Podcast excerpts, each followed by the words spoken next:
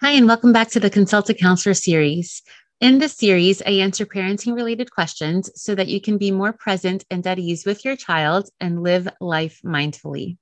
Today's question is Why don't people understand my special needs kids around holidays like Halloween?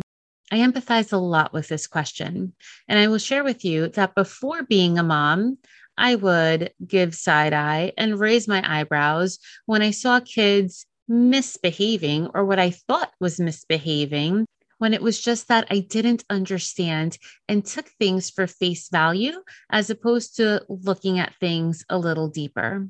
So instead of answering this parent question directly, I'd like to take this opportunity to really educate other people on what having a special needs child is like. And first and foremost, this is with the understanding that no two children are the same, special needs or without special needs. But perhaps having the special insight will help people understand how to look at special needs children differently. And this can be true even for parents who do not have special needs children themselves. So, in terms of Halloween specifically, when it comes down to costumes, costumes can be quite uncomfortable, itchy, the whole mask thing. It can be challenging for any child, especially for children who are on the spectrum or kids who have sensory issues. So just be mindful that when you see a child who perhaps doesn't look dressed up, it may be because of different types of sensory issues having to do around costumes and or masks. Some children may look like they're having tantrums on Halloween, and it can be confusing because it's supposed to be this fun holiday. However, think about all of the different auditory and visual stimuli that we take in that's different on Halloween from every single day. There are a lot of different costumes, a lot of different masks. We're hearing ghosts and scary things as we go door to door.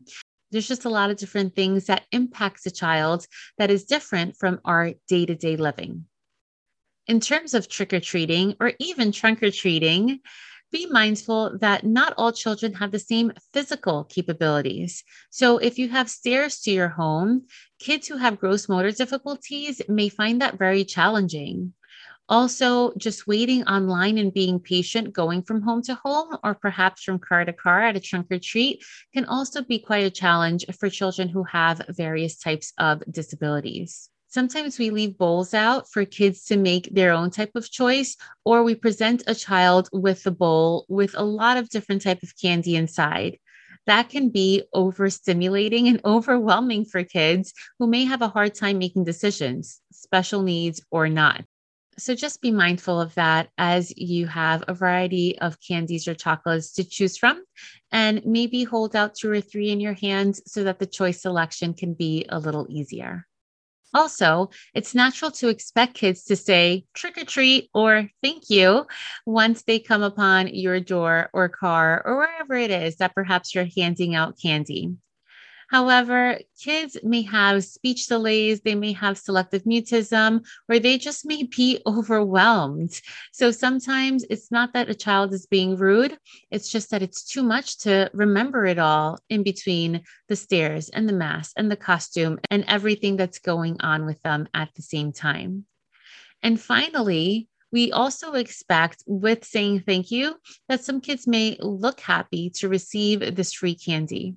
But remember that some children have limited facial expressions, or they may have severe allergies or diabetes or celiac or some other type of something that perhaps they know they can't eat even the candy that they are receiving, but they're just going through the motions because everybody else is doing it. So, I hope this shed some light on different types of situations that children and families may live that perhaps are different from your own. So, whether it is giving out candy or walking in front or behind or around a child who perhaps is having a hard time or doesn't seem like they're enjoying themselves, I ask you to just please have an open mind because every child and every family struggles with different types of things. And perhaps Halloween is one of these things.